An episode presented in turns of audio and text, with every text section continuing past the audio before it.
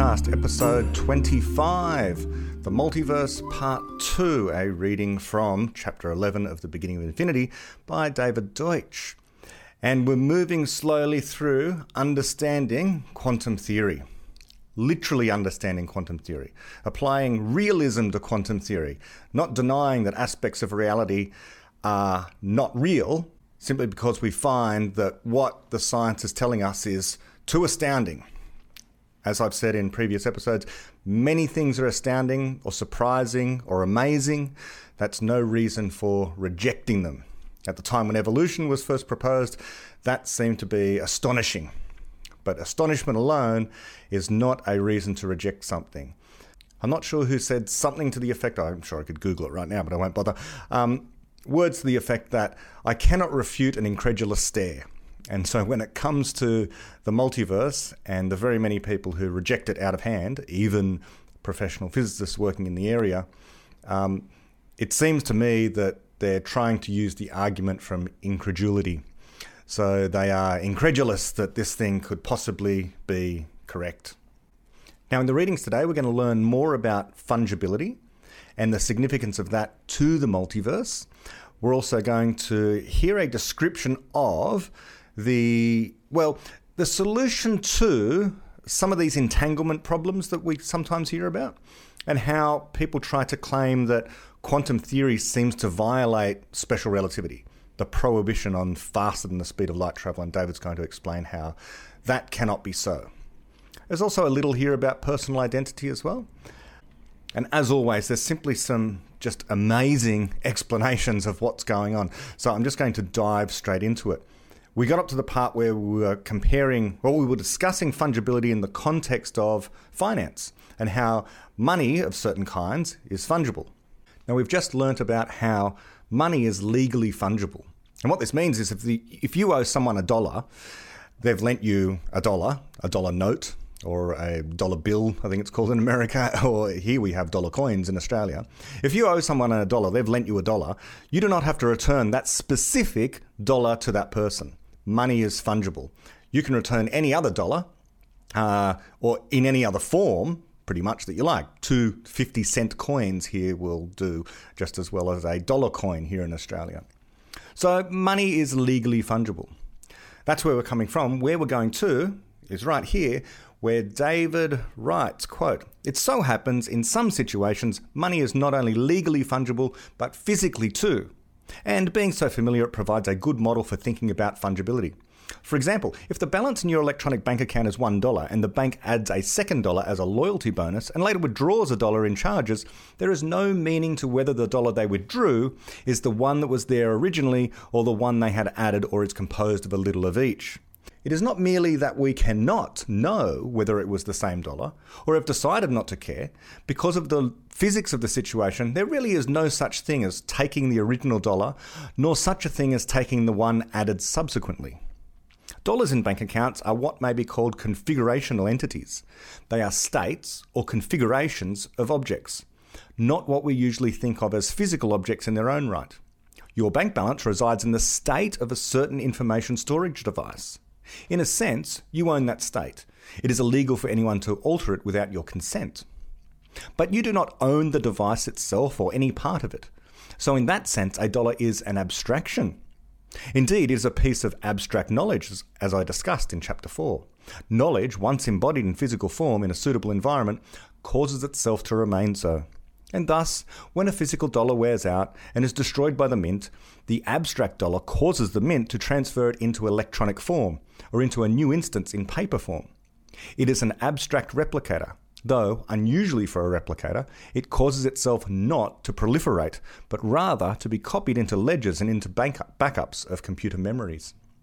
So I'm skipping a bit here um, because I've described this section in a previous episode. Uh, David talks about the fungibility of energy in physics. So, for example, if it takes you 20 joules of energy to ride to the top of a particular hill, and then you, we say that you've gained 20 joules of gravitational potential energy, roughly speaking. I'm ignoring things like friction and the fact that your muscles aren't efficient and all that sort of stuff.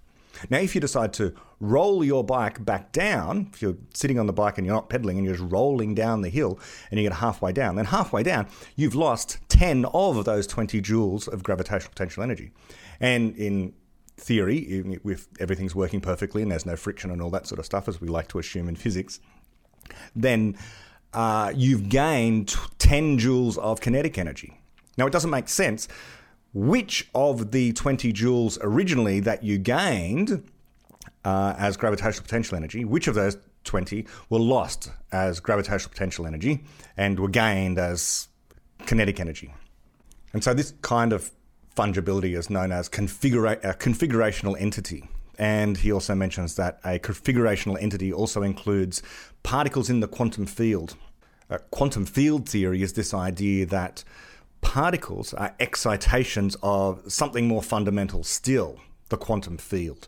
And that would probably require a whole other series of podcasts, not mine, more than likely, uh, to explain. So that's quantum field theory, uh, the, the more fundamental, in a sense, uh, version of quantum theory. So I will continue reading after that brief interlude. And David writes, quote, if the two universes of our fictional multiverse are initially fungible, our transporter malfunction can make them acquire different attributes in the same way that a bank's computer can withdraw one of two fungible dollars and not the other from an account containing two dollars. The laws of physics could, for instance, say that when the transporter malfunctions, then in one of the universes, and not the other, there will be a small voltage surge in the transported objects. The laws, being symmetrical, could not possibly specify which universe the surge will take place in. But precisely because the universes are initially fungible, they do not have to. It is a rather counterintuitive fact that if objects are merely identical, in the sense of being exact copies, and obey deterministic laws that make no distinction between them, then they can never become different. But fungible objects, which on the face of it are even more alike, can. This is the first of those weird properties of fungibility that Leibniz never thought of, and which I consider to be at the heart of the phenomena of quantum physics. So just uh, pause there, just as my reflection. Um, just uh, cast your mind back to the uh, Mach Zehnder interferometer, and it contained that thing called the half silvered mirror. And if a photon strikes the half silvered mirror, it's got a 50% chance of going through, being transmitted through the mirror, and a 50% chance of bouncing off the mirror. And in terms of the multiverse, I'm getting it way ahead of what David is in this chapter, of course. But our understanding of the, what the physics of that situation is, is that the photon being a multiversal object contains uncountably infinite numbers of fungible instances. And so when it strikes the half silvered mirror, literally 50% of the instances go through the mirror, are transmitted through, and 50% bounce off. And so this is the sense in which we can have perfectly deterministic laws which cause universes to act differently. Okay, back to the book. Uh, David writes, quotes, Here is another. Suppose that your account contains $100 and you have instructed your bank to transfer $1 from the account to the tax authority on a specified date in the future. So the bank's computer now contains a deterministic rule to, the, to that effect. Suppose that you have done this because the dollar already belongs to the tax authority. Say it had mistakenly sent you a tax refund and has given you a deadline to repay it. Since the dollars in the account are fungible, there is no such thing as which one belongs to the tax authority and which belong to you. So we now have a situation in which a collection of entities, though fungible, do not all have the same owner. Everyday language struggles to describe this situation. Each dollar in the account shares literally all its attributes with the others, yet it is not the case that all of them have the same owner. So, could we say that in this situation they have no owner? That would be misleading, because evidently the tax authority does own one of them and you own the rest. Could one say that they all have two owners? Perhaps, but only because that is a vague term. Certainly, there is no point in saying that one cent of each of the dollars is owned by the tax authority, because that simply runs into the problem that the cents in the account are all fungible too. But in any case, notice the problem raised by this diversity within fungibility is one of language only. It is a problem of how to describe some aspects of the situation in words. No one finds the situation itself paradoxical. The computer has been instructed to execute definite rules, and there will never be any ambiguity in what will happen as a result. Diversity within fungibility is a widespread phenomenon in the multiverse, as I shall explain. One big difference from the case of fungible money is that in the latter case, we never have to wonder about or predict what it would be like to be a dollar. That is to say, what it would be like to be fungible and then to become differentiated. Many applications of quantum theory require us to do exactly that. But first, I suggested temporarily visualizing our two universes as being next to each other in space just as some science fiction stories refer to doppelganger universes as being in other dimensions. But now we have to abandon that image and make them coincide. Whatever that extra dimension was supposed to denote, it would make them non fungible. It is not that they coincide in anything, such as an external space. They are not in space. An instance of space is part of each of them. That they coincide means only that they are not separate in any way. It is hard to imagine perfectly identical things coinciding. For instance, as soon as you imagine just one of them, your imagination has already violated their fungibility. But although imagination may balk, reason does not. Now our story can begin to have a non trivial plot. For example, the voltage surge that happens in one of the two universes when the transporter malfunctions could cause some of the neurons in a passenger's brain to misfire in that universe. As a result, in that universe, the passenger spills a cup of coffee on another passenger. As a result, they have a shared experience which they do not have in the other universe, and this leads to romance, just as in sliding doors. The voltage surges need not be malfunctions of the transporter. They could be a regular effect of the way it works. We accept much larger, unpredictable jolts during other forms of travel, such as flying or bronco riding. Let us imagine that a tiny surge is produced in one of the universes whenever the transporter is operated in both, but that it is too small to be noticeable unless measured with a sensitive voltmeter, or unless it nudges something that happens to be on the brink of changing but would recede from the brink if not nudged. In principle, a phenomena could appear unpredictable to observers for one or more of three reasons. The first is that it is affected by some fundamentally random, indeterministic variable. I've excluded that possibility from our story because there are no such variables in real physics. The second, which is at least partly responsible for most everyday unpredictability, is that the factors affecting the phenomena, though deterministic, are either unknown or too complex to take account of. This is especially so when they involve the creation of knowledge, as I discussed in Chapter 9. The third, which had never been imagined before quantum theory, is that two or more initially fungible instances of the object become different. That is, what those transporter induced jolts bring about, and what makes their outcome strictly unpredictable, despite being described by deterministic laws of physics.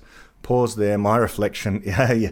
This is the thing that I emphasized last time as well. And I love that. That's just the powerful way that David Deutsch is able to explain in just a single sentence the misconception that so many people have about this particular point. People who think that determinism must mean predictability. And so I'll just read that sentence again because it's brilliantly parsimonious. And he writes That is what those transporter induced jolts bring about. And it makes their outcomes strictly unpredictable, despite being described by deterministic laws of physics. And I'll keep going. These remarks about unpredictable phenomena could be expressed without ever referring explicitly to fungibility. And indeed, that is what multiverse researchers usually do. Nevertheless, as I have said, I believe that fungibility is essential to the explanation of quantum randomness and most other quantum phenomena. Pause there, just my reflection. There's just a side note as well. Quantum randomness. When we talk about quantum randomness, what we mean is that things seem subjectively random. And what subjectively random means is that from your perspective, it seems like what happens is random. Uh, in certain situations, you flip a coin, and one would say that it's 50% going to end up heads and 50% tails. From your perspective, your subjectivity, and everyone else on planet Earth from their subjectivity as well, the outcome is random. It could be heads or it could be tails. That's what subjective randomness is about. No one knows. No one could possibly predict with perfect accuracy. And indeed, the randomness that we get from coin flips or from uh, dice rolls or roulette wheels and etc. etc. Those kind of random events. Uh, by the way, probabilistic as well because we know what the possible outcomes are. Okay, knowledge won't go affecting the fact that if you flip a coin, it's 50 50, or you roll a dice, it's one in six for each face, if it's a fair dice, and so on. Okay, so when we know uh, what all the possible outcomes are, we can do probability legitimately. I mention that because, of course, there are illegitimate uses of prob- probability. For example, calculating the likelihood that um, civilization will survive over the next century. Okay, because don't, we don't know the possible outcomes. Knowledge creation will affect that outcome. So, subjective randomness is about this idea that we can't predict the outcomes of certain events, like rolling the dice, or even like whether or not something will go wrong with your car, um, that kind of thing. Now, in terms of the multiverse as a whole, however, nothing is random. There is no objective randomness. Nothing truly on the scale of the multiverse, according to the laws of physics, that is truly random. Because everything that can physically possibly happen actually does happen. And if you could possibly get outside of the multiverse, if you were an omnipotent God looking down, you would see that everything is simply unfolding as the laws of physics determined.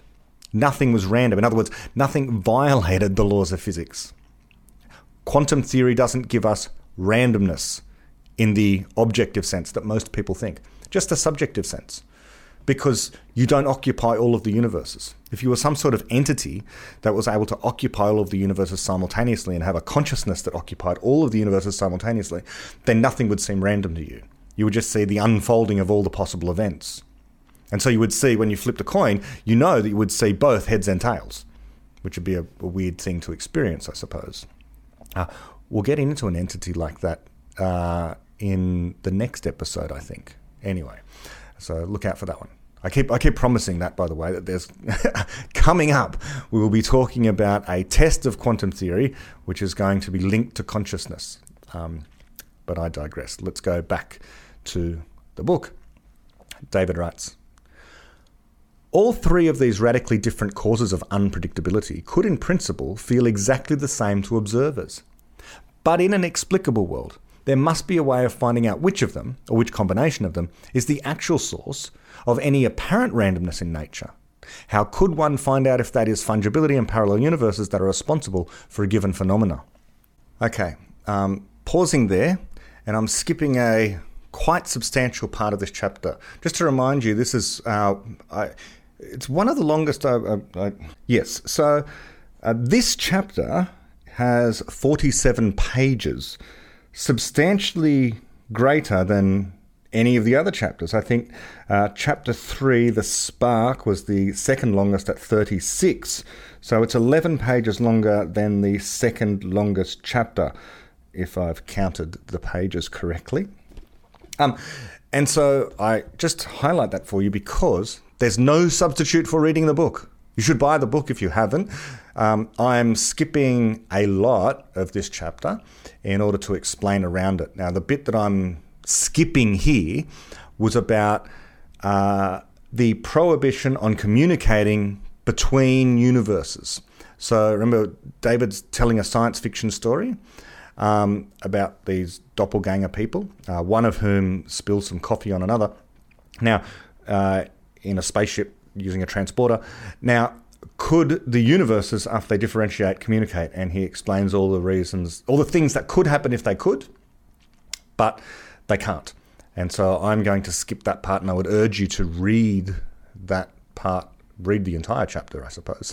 but um, yes, I am just highlighting the fact I'm skipping significant parts of the book as I go through these chapters. Okay, so David writes Since there is no inter universe communication in real quantum physics, we shall not allow it in our story. And so that specific route to explicability is not open. The history in which our crew members are married and the one in which they still hardly know each other cannot communicate with each other or observe each other. Nevertheless, as we shall see, there are circumstances in which histories can still affect each other in ways that do not amount to communication. And the need to explain those effects provides the main argument that our own multiverse is real pause there, just my reflection.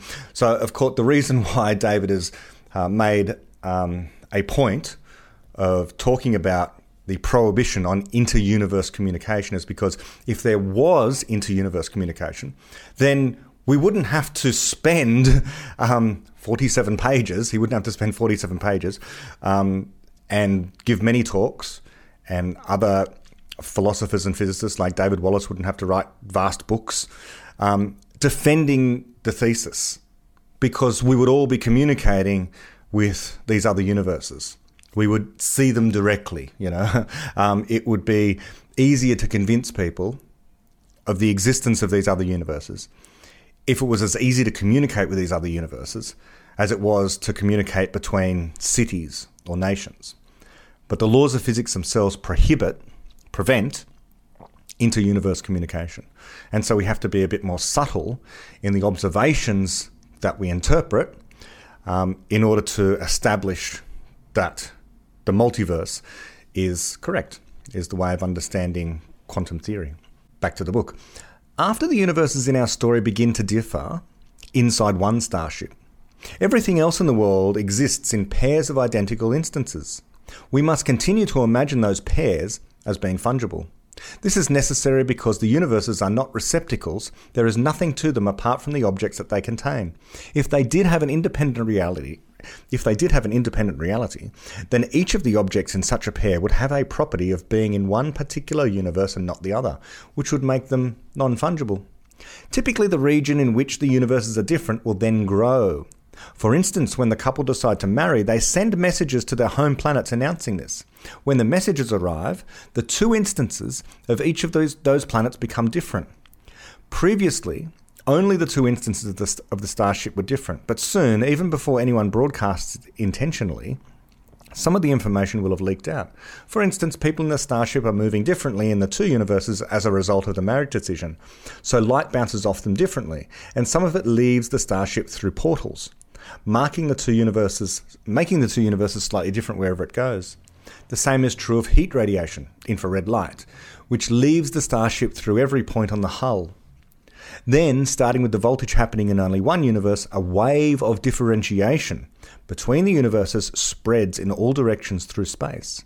Since information travelling in either universe cannot exceed the speed of light, nor can the wave of differentiation, and since, at its leading edge, it mostly travels at or near that speed, differences in the head start that some directions have over others will become an increasingly smaller proportion of the total distance travelled, and so, the further the wave travels, the more nearly spherical becomes it becomes.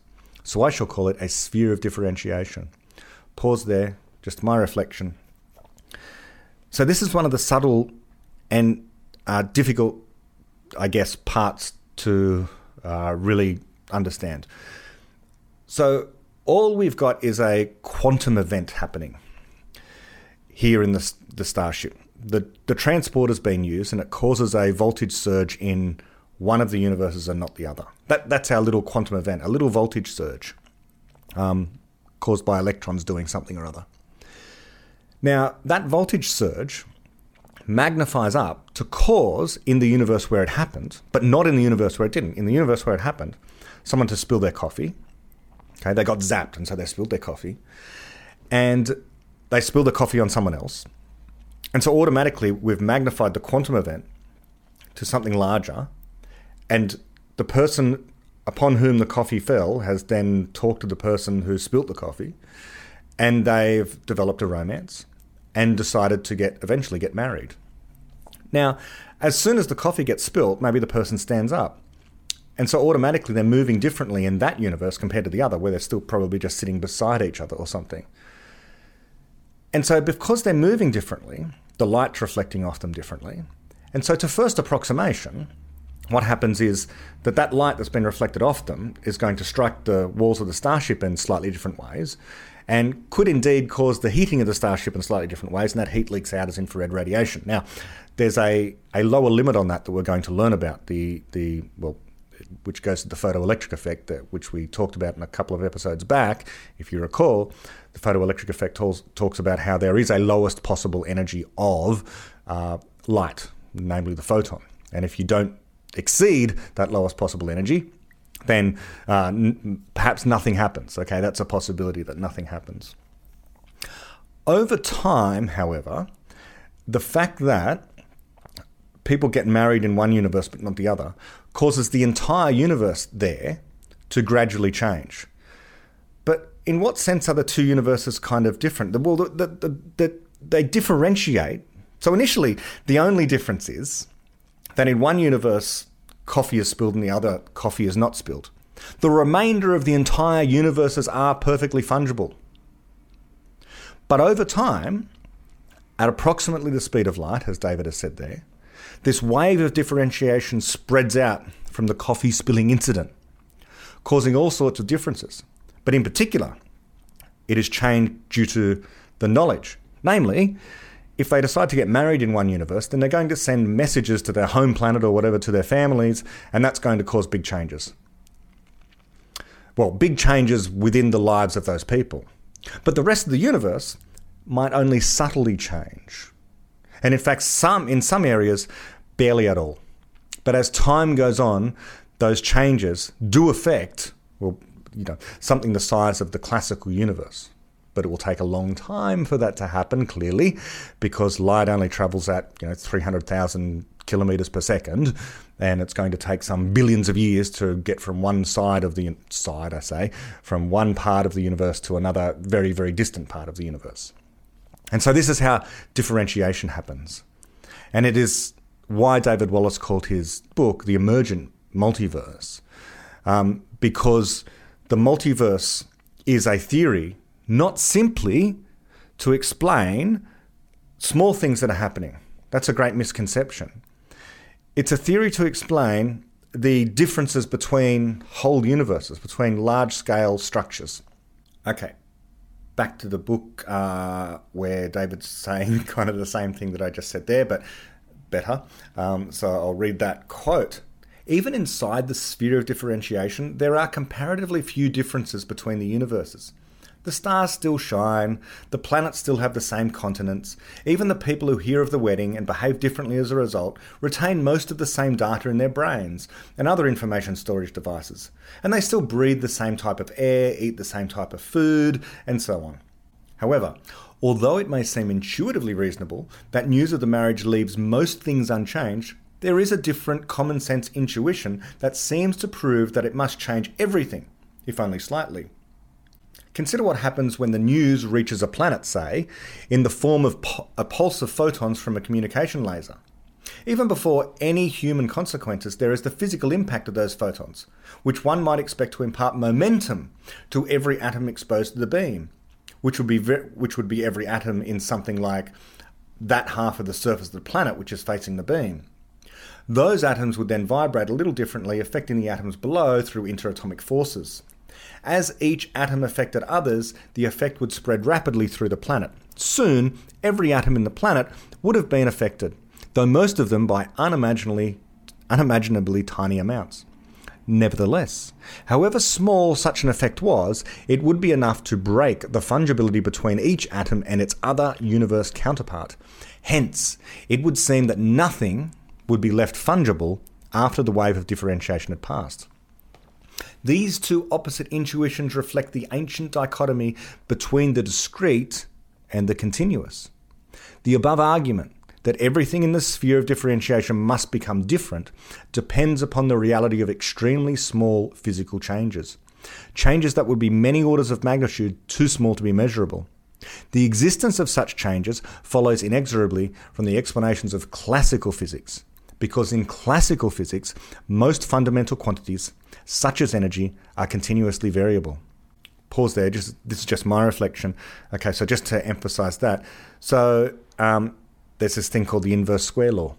Okay, and it works for the intensity of light, and it's a classical law, and it says that uh, as you move away from the source of light, like the sun, the intensity of light that you receive from the sun, usually measured in something like the number of watts. Okay, that's the power, the number of joules of energy per second that you receive from the sun. Well, that decreases as the square of the distance. So if you are here at Earth and you're receiving a certain amount of energy from the sun, uh, by the way, here at the Earth, it's something like, if I remember, 1,600 watts per meter squared. So if you've got one meter square, you get 1,600 watts approximately. I think above the atmosphere, by the way, um, uh, at right angles to the sun under perfect conditions. Uh, but if you are twice the distance away from the sun, then the square of that is four. Okay, so you've doubled the distance. So the intensity is four times less than the 1600 watts. So it would go down to 400 watts. And then if you go still further away again, so you double your distance again, then it's a quarter of that. You're now down to 100 watts. And so this is what the inverse square law is, which would say that it doesn't matter how far away you go from the sun, there will never come a point where the light disappears completely or, or is unable to affect you whatsoever because it's just a continuous beam of light. Right? It just gets more and more dim the further and it just gets more and more dim the further and further you get away. It never actually disappears. But we already know, don't we, that light is made of photons. So there must come a distance where you're not going to get a continuous stream of light. Eventually, the light will go out; it'll disappear, and then it will start. Well, actually, will start to flash at you, um, and the flashes will become less and less frequent. And that's what the photon um, theory of light is all about. Okay, so I'll just go back and read forward a little bit.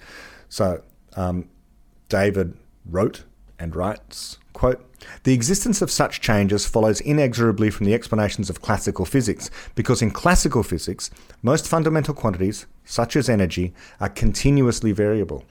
The opposing intuition comes from thinking about the world in terms of information processing and hence in terms of discrete variables such as the contents of people's memories. Quantum theory adjudicates this conflict in favour of the discrete. For a typical physical quantity, there is a smallest possible change that it can undergo in a given situation. For instance, there is a smallest possible amount of energy that can be transferred from radiation to any particular atom.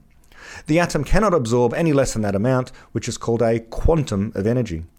Since this was the first distinctive feature of quantum physics to be discovered, it gave its name to the field. Let us incorporate it into our fictional physics as well. Pause there, just my reflection. One might also say it was an unfortunate first discovery, this idea of the quantum, because people now think that quantum physics is really only about the very small but of course, it's not. It's about everything. It's a it's a physical theory that explains um, the behavior not only of small things but of all things to some extent. It's not going to explain why history happened the way that it did. It's not going to explain whether you should get married or not. It's not going to explain areas of mathematics and biology, but it is going to explain the fact that physical reality on even the larger scales is constituted of many different universes. And that, that's the biggest structure that we know of in reality is the entire multiverse. So far from being a theory of only the very small, it also happens to be an explanation of the very largest structure that we have ever invoked in science. Okay, let's keep going. David writes Hence, it is not the case that all the atoms on the surface of the planet are changed by the arrival of the radio message. In reality, the typical response of a large physical object to very small influences is that most of its atoms remain strictly unchanged, while, to obey the conservation laws, a few exhibit a discrete, relatively large change of one quantum. The discreteness of variables raises questions about motion and change. Does it mean that changes happen instantaneously? They do not. Which raises the further question what is the world like halfway through that change? Also, if a few atoms are strongly affected by some influence and the rest are unaffected, what determines which are the ones to be affected? The answer has to do with fungibility, as the reader may guess, and as I shall explain next. The effects of a wave of differentiation usually diminish rapidly with distance, simply because physical effects in general do pause there, my reflection. This is um, the inverse square law thing. Um, so I'll, I'll skip past that. Um, oh, and then he writes. So um, oh, let me just continue here, okay? David writes Even the most violent of quasar jets, when viewed from a neighboring galaxy, would be little more than an abstract painting in the sky. There is only one known phenomena which, if it ever occurred, would have effects that did not fall off with distance, and that is the creation of a certain type of knowledge, namely, a beginning of infinity. Indeed, knowledge can aim itself at a target, travel vast distances, having scarcely any effect, and then utterly transform the destination. That's absolutely worth reading again because uh, many people who have become enamored by this book and who've talked about it in large forums have rightly um, fixated on that amazing observation by David Deutsch. So again, he says, knowledge can aim itself at a target, travel vast distances, having scarcely any effect, and then utterly transform the destination. End quote. So this is this is truly astounding because it means that knowledge is very much a kind of physical force.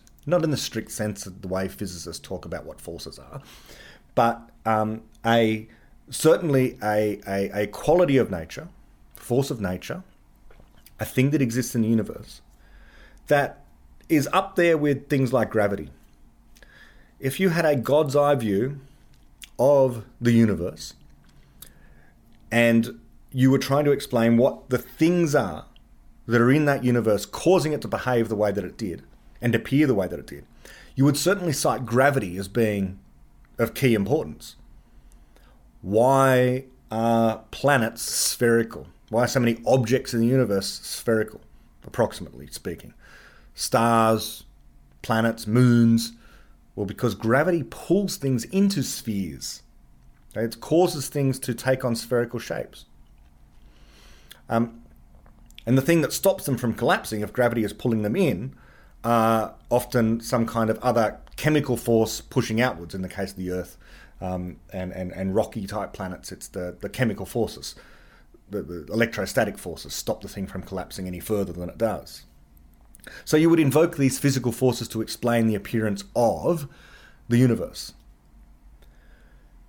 But looking at the surface of the Earth, you can't you can't invoke only the physical forces. Yeah, here's a picture of Sydney. This beautiful city. Now, the Sydney Harbour Basin there, it's made of sandstone. Can't see the sandstone here though. But the harbour is there because it has slowly eroded away over time through the sandstone. And that's been washed out into the ocean, the sandstone, and forms our lovely beaches, in fact. the erosion of the sandstone below beneath Sydney.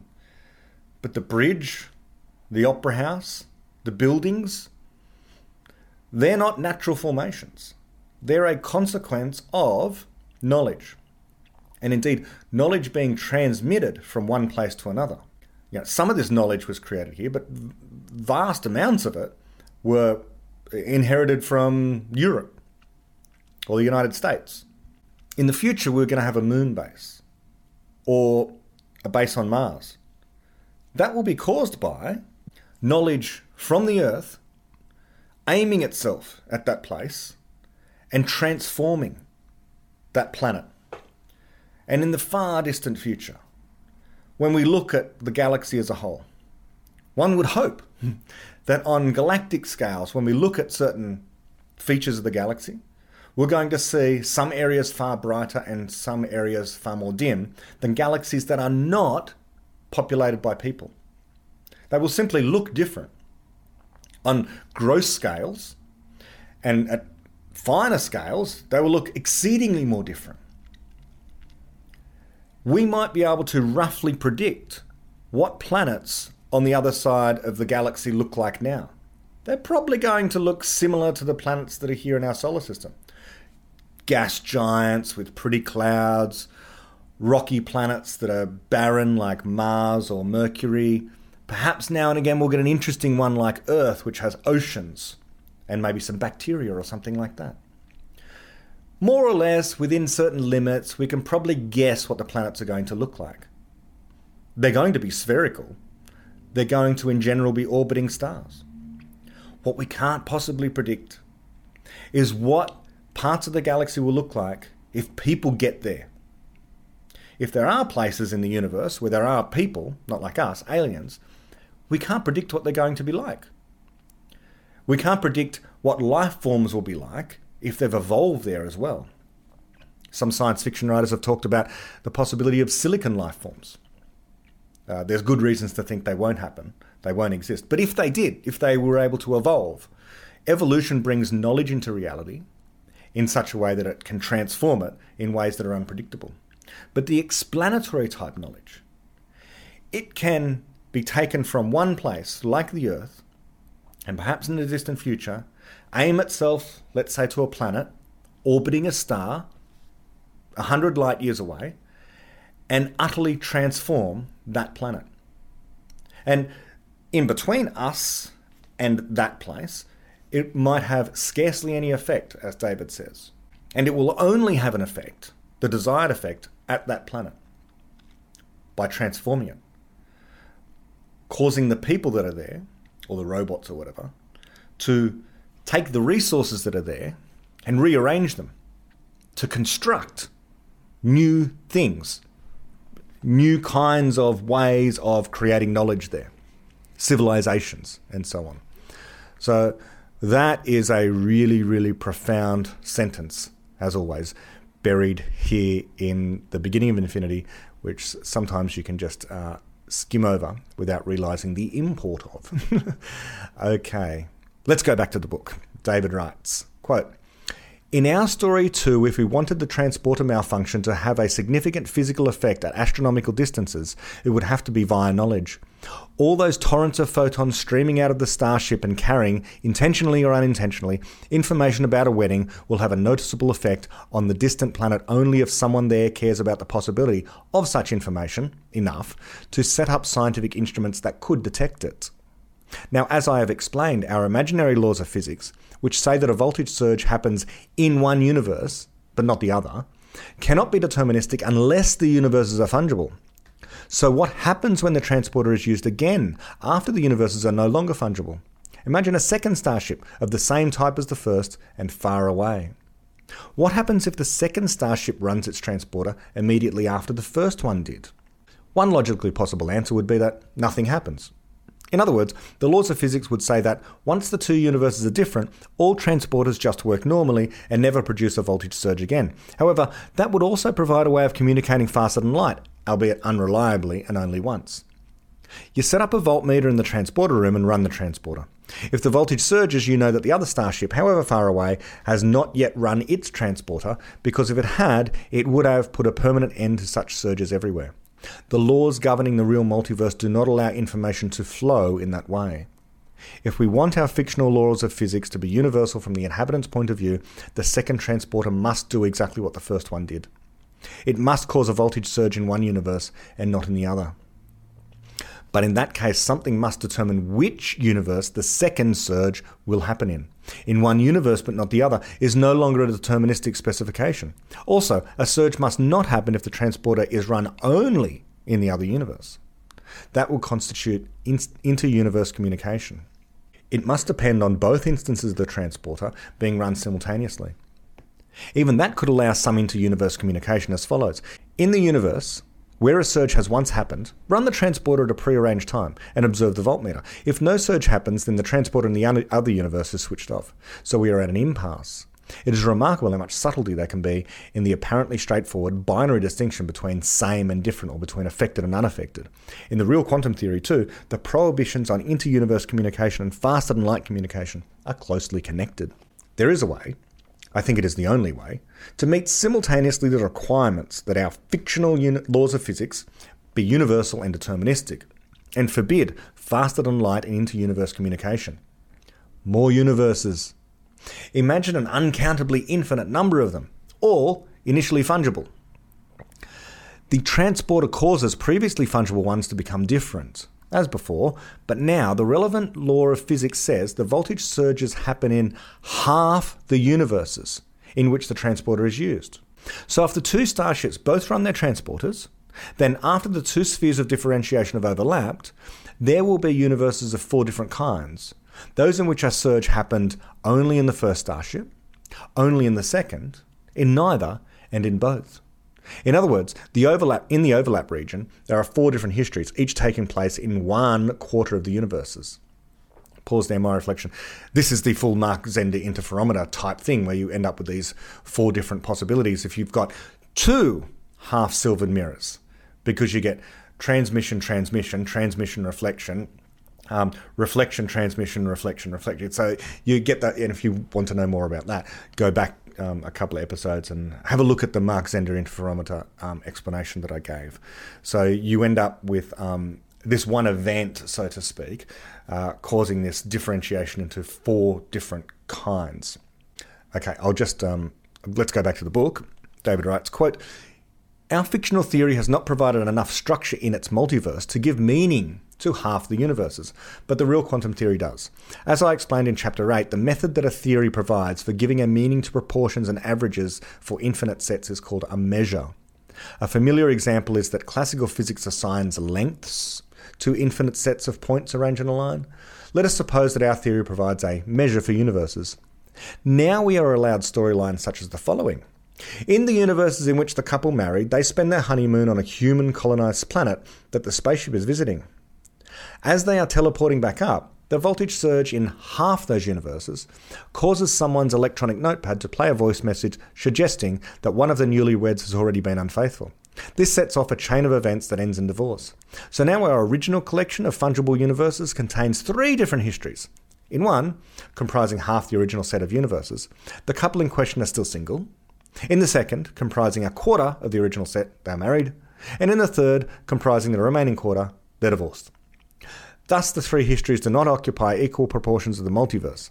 There are twice as many universes in which the couple never married as there are in the universes in which they are divorced. Pause there, my reflection. Mach Zehnder interferometer again. Similar kind of um, number of uh, breakup uh, proportions, okay? It's a half, a quarter, a quarter. Back to the book. Uh, David writes, quote, Now suppose that the scientists on the starship know about the multiverse and understand the physics of the transporter, though note that we have not yet given them any way of discovering those things. Then they know that, when they run the transporter, an infinite number of fungible instances of themselves, all sharing the same history, are doing so at the same time. They know that a voltage surge will occur in half the universes in that history, which means that it will split into two histories of equal measure. Hence, they know that if they use the voltmeter capable of detecting the surge, half of the instances of themselves are going to find that it has recorded one, and the other half are not. But they also know that it is meaningless to ask, not merely impossible to know, which event they will experience.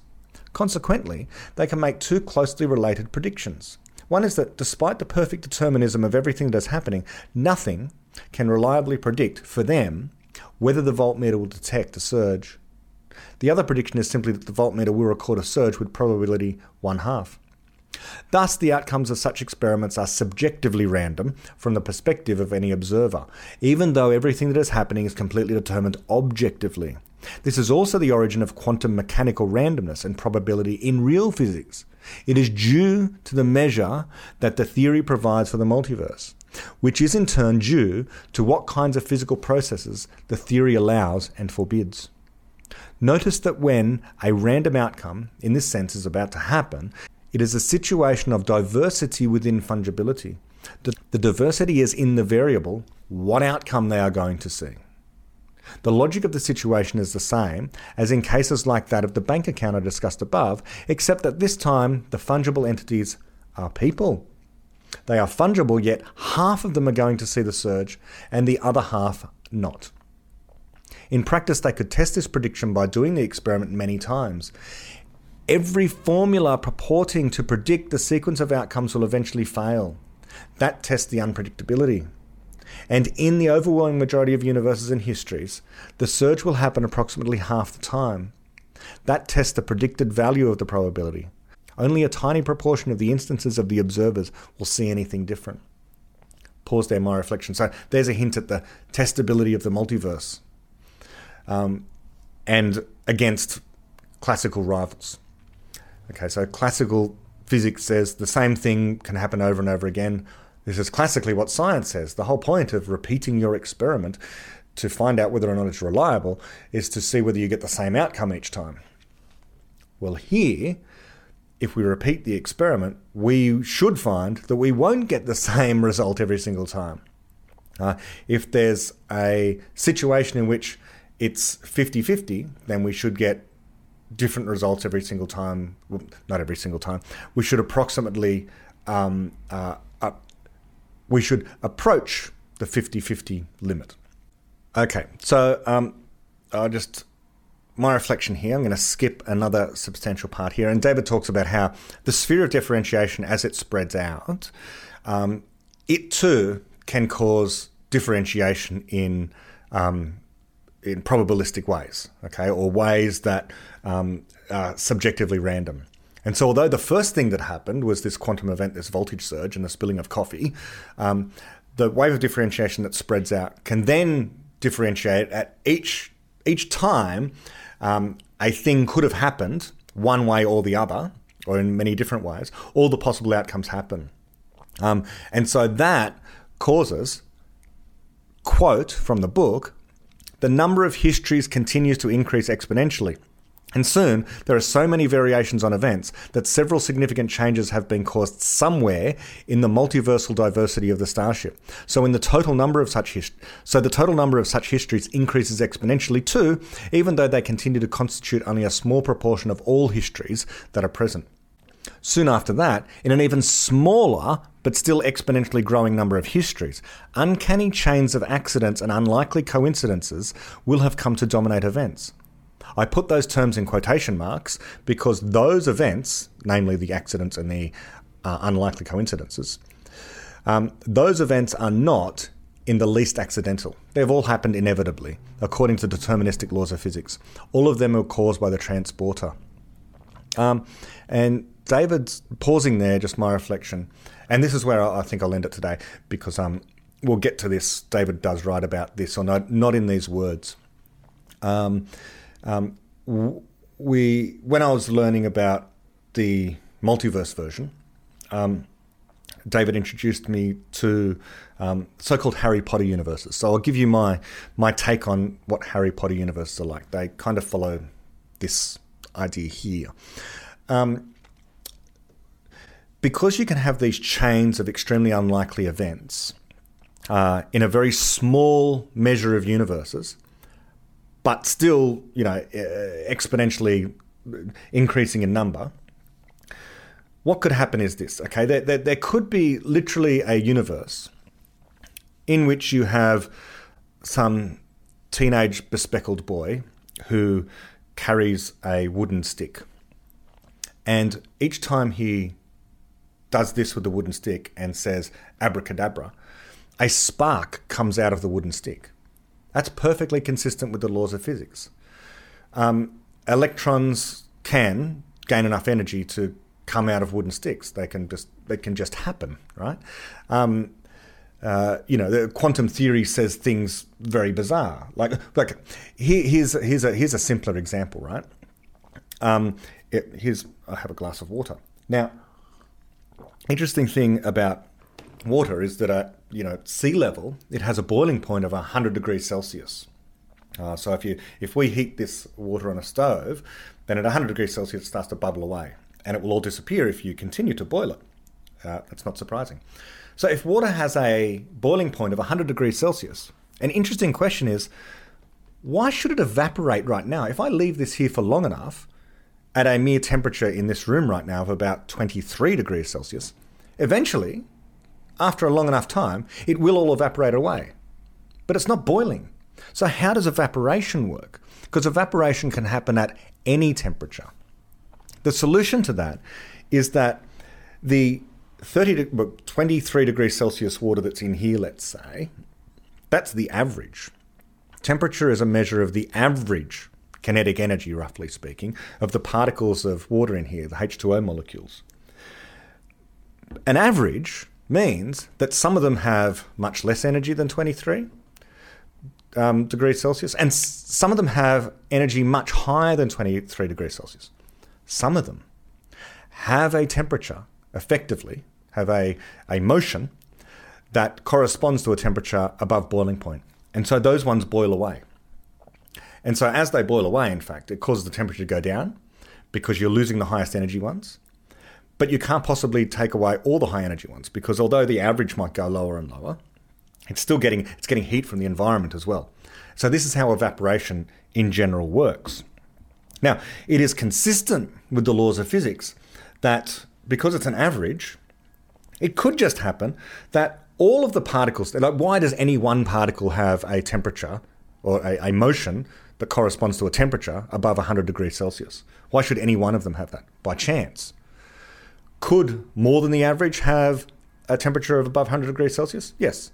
Could all of them, according to what we know about physics, could all of them just by chance have a temperature above 100 degrees Celsius? Yes. Exceedingly unlikely. Exceedingly unlikely. You would never expect, I would never expect to be drinking this and suddenly to be scalded and burnt because the um, the the proportion of universes in which that happens is so exceedingly small.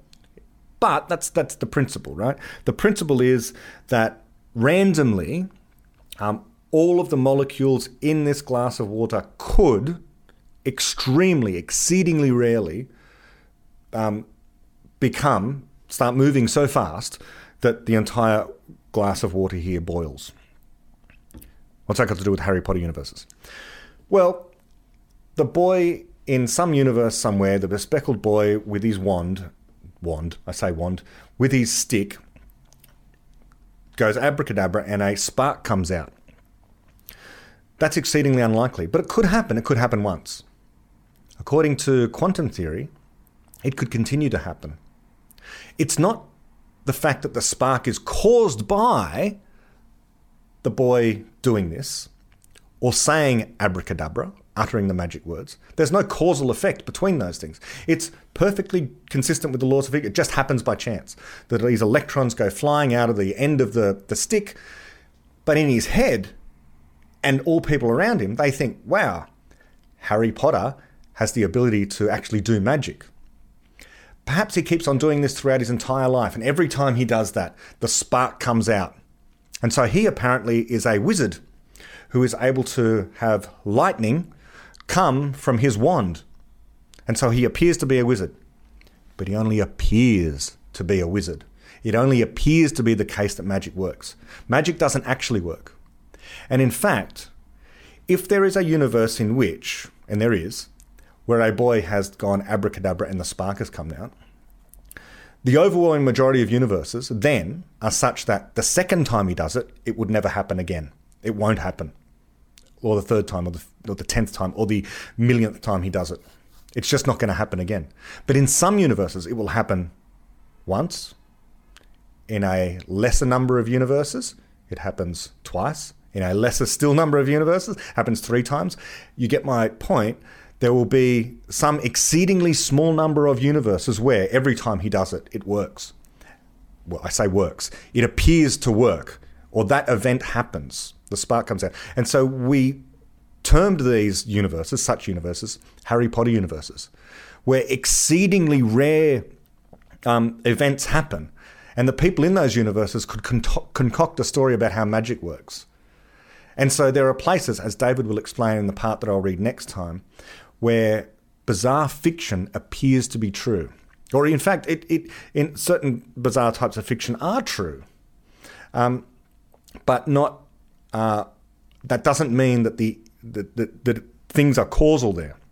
So this has to do with whether or not the knowledge they have there is va- valid. And this goes deep into the idea of information flow. So there we've got a whole bunch of chance coincidences. Okay, the, the saying of the abracadabra, the spark flying out of the stick, and therefore people referring to the, the stick as a wand and to the spark as magic, and Harry Potter in that universe as a wizard. Even though the stick is just a stick. The spark is just a spark. It's not magical lightning. Harry Potter is just a kid with spectacles. He's not a wizard. But people in those universes, they don't know because it's just been freak coincidences. But that's an exceedingly small number of universes. One would expect a number of universes smaller than the number of universes in which suddenly all of the water in all of the oceans on planet Earth has boiled away instantly. It's happened somewhere in the multiverse, but uh, the measure of universes where that's happened is so tiny as to not really be of anything other than purely academic interest. okay, so more on that next time. I hope this one was enjoyable. Until next time, see you. Bye.